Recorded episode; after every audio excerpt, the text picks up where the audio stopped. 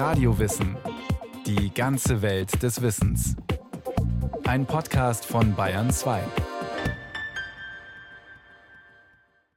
Armut hat es immer gegeben. Sehr unterschiedlich war der Umgang mit armen Menschen. In der Antike hat man sie beschimpft und ausgelacht. Später wurden sie dann kriminalisiert und ausgepeitscht. Es gab aber auch Zeiten, in denen hat man die Armen dringend gebraucht.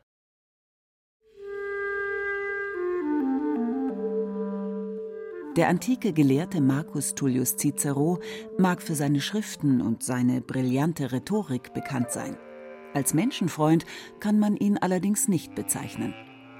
Anders lässt sich nicht erklären, warum er in seinen Reden regelmäßig die ärmeren Bürger Roms beleidigt. Abschaum der Stadt, elendiges und hungriges Gesindel, Blutsauger der Staatskasse. Cicero ist zu seiner Zeit keineswegs der Einzige, der das niedere Volk verachtet. In der Antike gehört es zum guten Ton, sich von mittellosen Menschen abzugrenzen. Zahlenmäßig sind diese allerdings in der Mehrzahl. Denn Armut ist in der Antike ein Massenphänomen gab eben keine diversifizierte Ökonomie, die es erlaubt hätte, dass sowas wie eine Mittelschicht entstanden wäre, sondern es gab wirklich nur die Patrizier und die Plebejer im alten Rom und ganz wenige Leute dazwischen. Der Ökonom Philipp Lepenis, Professor für vergleichende Politikwissenschaft an der Freien Universität Berlin. Er hat sich mit dem Thema Armut und seiner geschichtlichen Dimension intensiv beschäftigt und ein Buch darüber geschrieben. Und diejenigen, die eben irgendwie für Lohn arbeiten mussten, die bekamen halt nicht viel und konnten sich auch nicht viel leisten. Hinzu kommt, eine Absicherung oder Fürsorge gibt es nicht. Wer keine Familie hat, dem fehlt schnell das Nötigste, sobald er krank wird oder keine Beschäftigung hat. Dann bleibt nur noch das Betteln und der Kampf ums Überleben, wie es der antike Philosoph Epiktet beschreibt. Sie stehen Tag und Nacht Frost aus. Sie liegen auf der bloßen Erde, haben gerade nur so viel zu essen, wie die äußerste Not erheischt, und bringen es doch so weit, dass sie nicht sterben können. Auf viel Mitleid dürfen Bettler allerdings nicht hoffen. Oft werden sie einfach ignoriert, aber manchmal auch beschimpft oder bespuckt. Aus heutiger Sicht wirkt das alles äußerst hartherzig. Aber arm zu sein gilt in der Antike als Strafe der Götter. Wem es schlecht geht, der ist selbst daran schuld, so dachte man damals. Diese Sichtweise ändert sich grundlegend mit Ausbreitung des Christentums. Bei Jesus stehen die Armen plötzlich im Mittelpunkt. Mehr noch, ihnen wird das Himmelreich versprochen, zum Beispiel im Lukasevangelium. Selig seid ihr Armen, denn das Reich Gottes ist euer. Jesus selbst ist mittelloser und in all diesen Gleichnissen und in diesen Geschichten, die im Neuen Testament erzählt werden, geht es darum, sich den Armen und Ausgeschlossenen empathisch zuzuwenden, also den Prostituierten und den Kranken, also all die, die ausgeschlossen waren in der antiken Perspektive. Auf die achtet plötzlich dieser Jesus. Auch deshalb wenden sich große Teile der Bevölkerung in den nächsten Jahrhunderten dem Christentum zu. Aber auch wohlhabendere Menschen schließen sich an obwohl das für sie bedeutet, ihren Reichtum zu teilen. Das heißt, man hat nicht nur unterschiedliche soziale Schichten in diesen Urgemeinden gehabt, also auch in Rom, da waren eben Reiche und Arme in dieser christlichen Urgemeinde, also eine soziale Mischung, die sonst in der Antike ja auch praktisch nicht vorkam, sondern man hatte auch immer die Unterstützung, also dass man gesammelt hat und den Notdürftigen geholfen hat, also dieses Geben und Nehmen war in diesen christlichen Gemeinden von Anfang an da.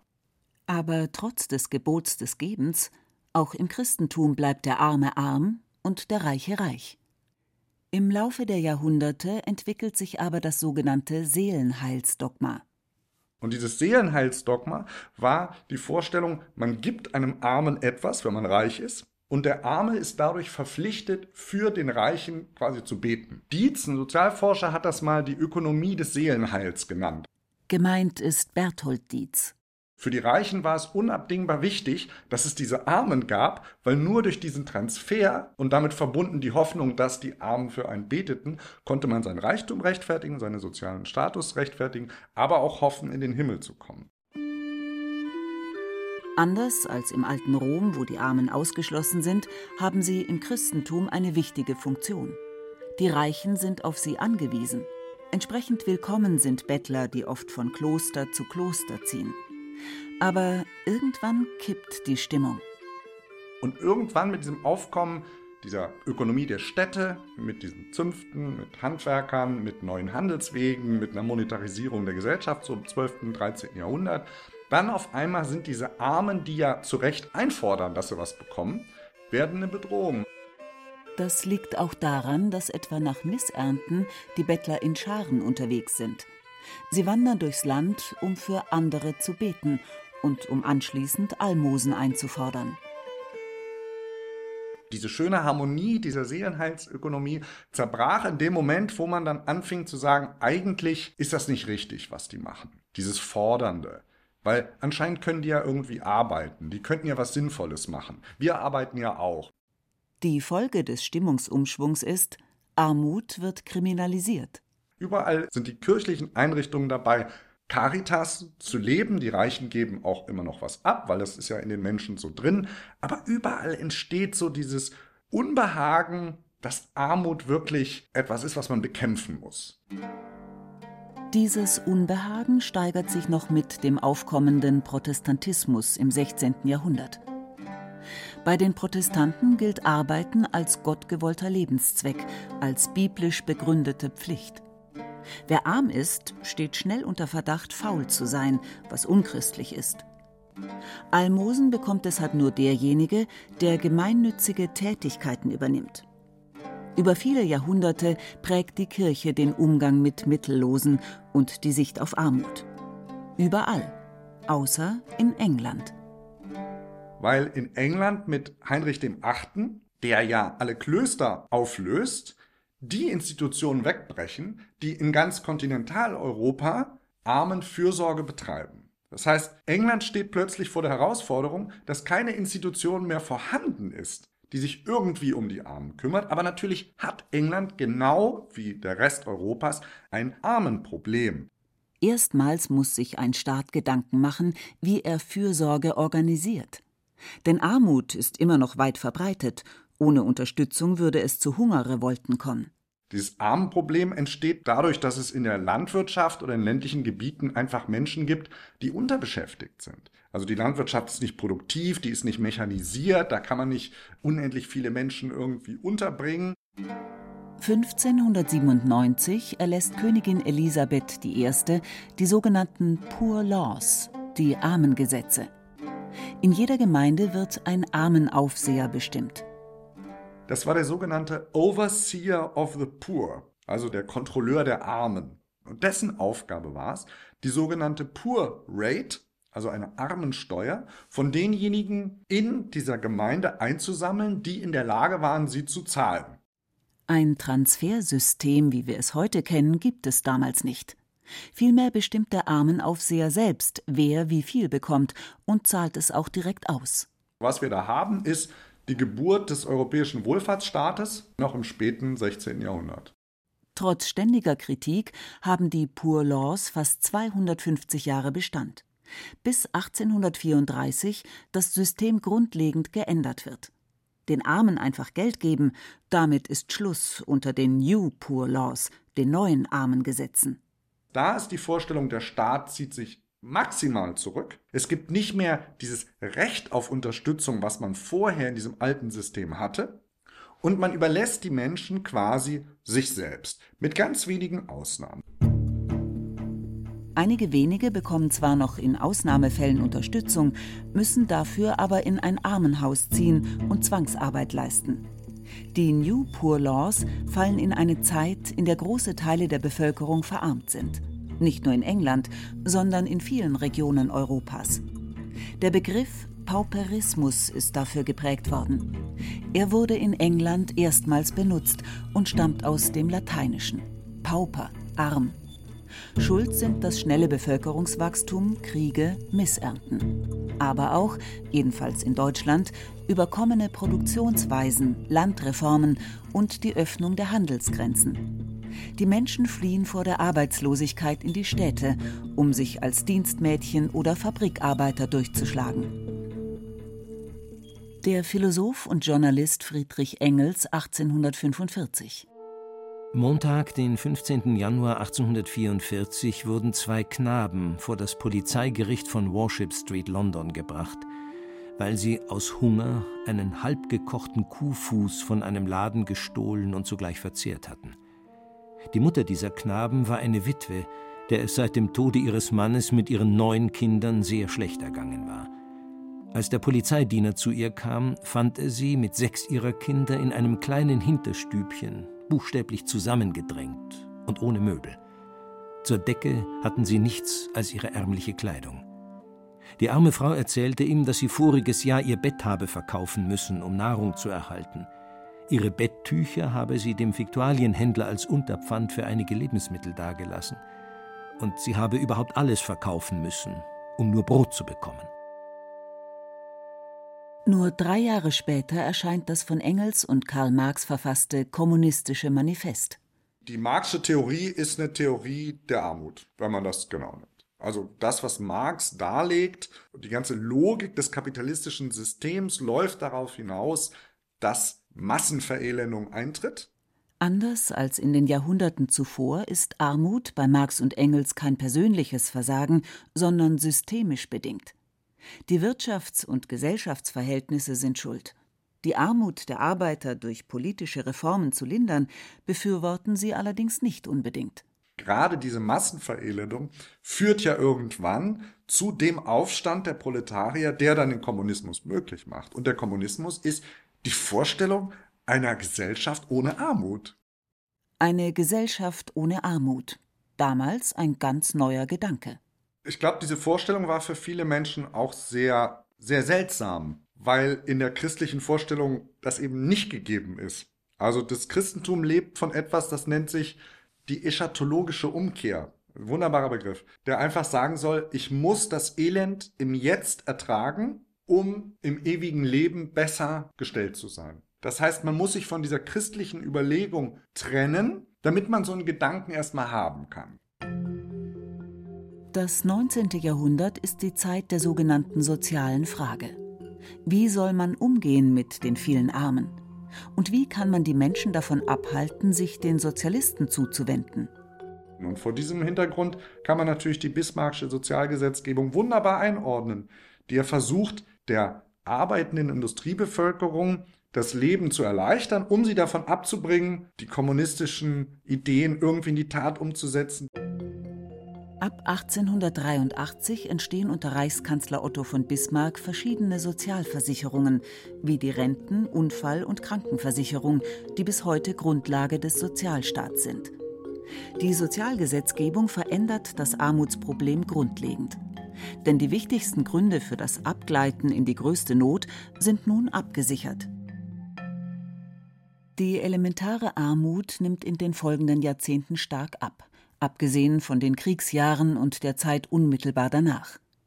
Aber ab den 1950er Jahren ist man davon überzeugt, dass Armut kein Problem mehr sei da entstand so eine Euphorie, dass so der moderne Wohlfahrtsstaat der Nachkriegszeit, auch natürlich aufgrund des Wirtschaftswachstums, es geschafft hat, Armut von der Bildfläche verschwinden zu lassen. Und diese Euphorie, dass das eine neue Zeit ist, die es eben schafft, ohne kommunistische Revolution, irgendwie doch die Menschen dazu zu bringen, nie mehr so elendig zu leben wie noch Generationen und Jahrhunderte vorher, das übertrug sich auf ganz Westeuropa. Der materielle Reichtum steigt in der Bundesrepublik in den nächsten drei Jahrzehnten fast stetig an. Reihenhäuschen, Urlaub in Italien, ein kleines Auto. Für viele Menschen ist das bald Realität. Also spätestens in den frühen 60ern, als man anfing von Sozialhilfe zu sprechen, extra in Abgrenzung der alten Armenhilfe, gab es eigentlich politisch und statistisch keine Armut mehr. Denn mit der Sozialhilfe haben sie per Definition keine Armut mehr, weil derjenige, der wirklich in Armut fällt, kriegt Sozialhilfe. Armut betrifft zu dieser Zeit zwar eher wenige Menschen, aber das macht es für die Betroffenen nicht einfacher, im Gegenteil. Wer in der prosperierenden Bundesrepublik arm ist, der galt nicht wenigen als verdächtig.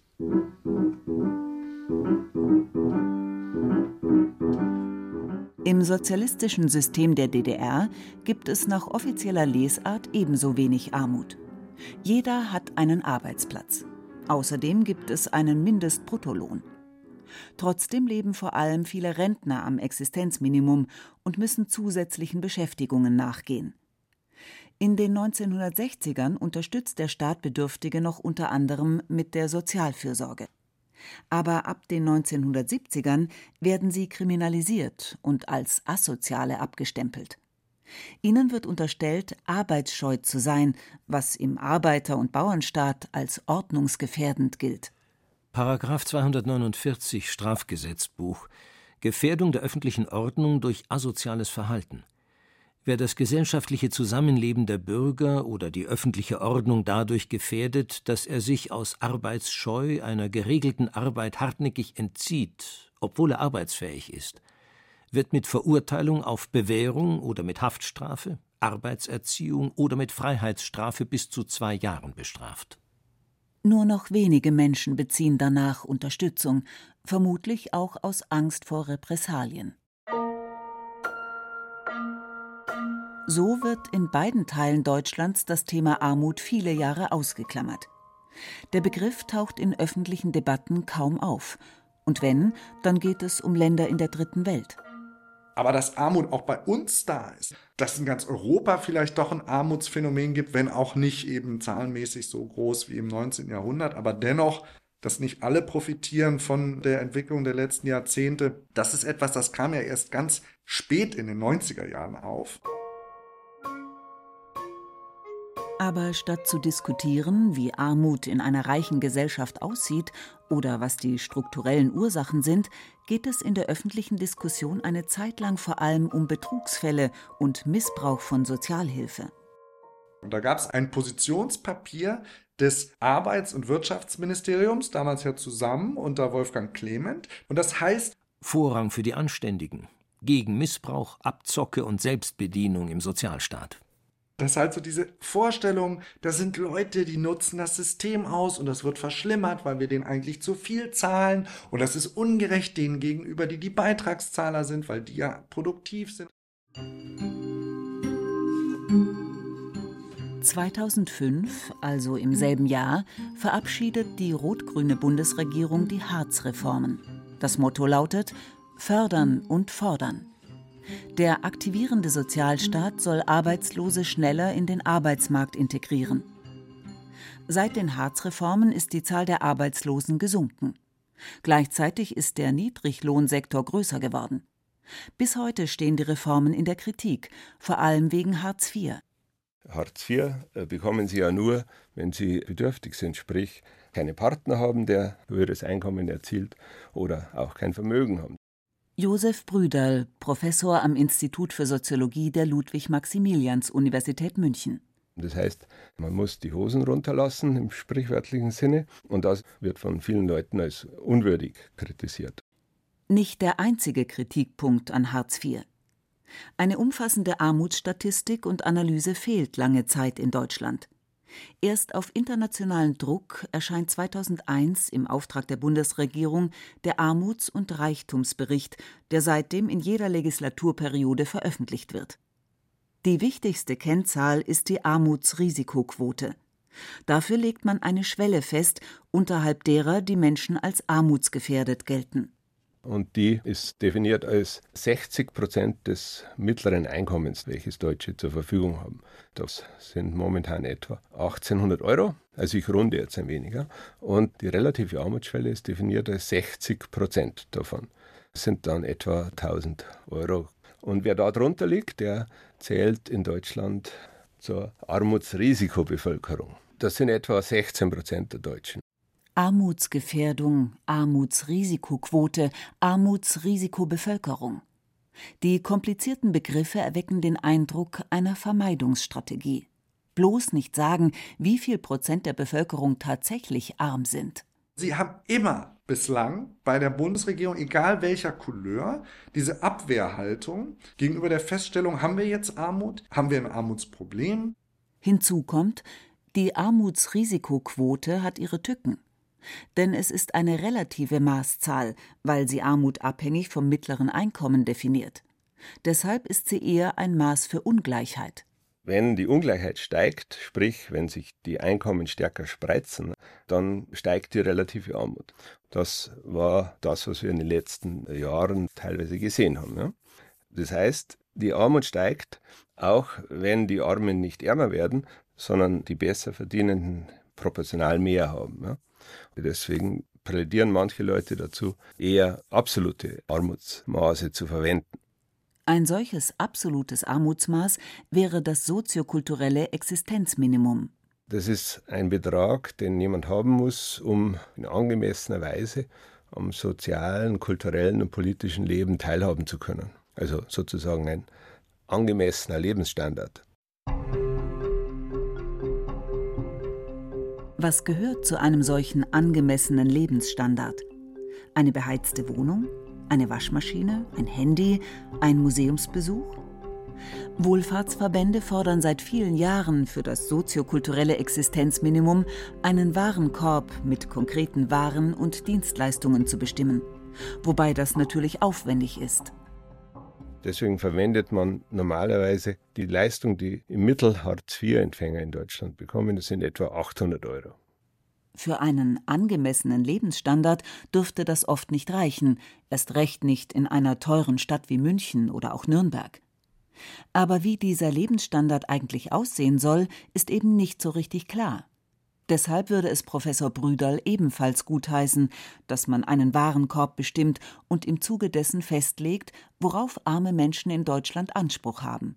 Dadurch würden ja die eigentlichen Probleme mit der Armut auch wieder stärker in den Fokus rücken, nämlich man müsste klar sagen, was man unter dem Existenzminimum versteht. Bislang ist diese Debatte ausgeblieben. Das zeigt, ausgepeitscht oder in Armenhäuser gesteckt wird bei uns zwar niemand mehr, aber ignoriert wird Armut auch heute noch.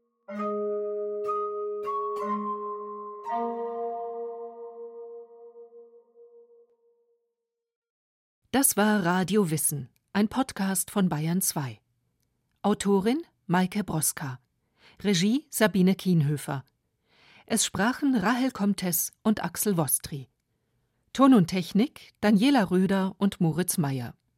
Redaktion Nicole Ruchlack. Wenn Sie keine Folge mehr verpassen wollen, abonnieren Sie Radio Wissen unter bayern2.de slash podcast.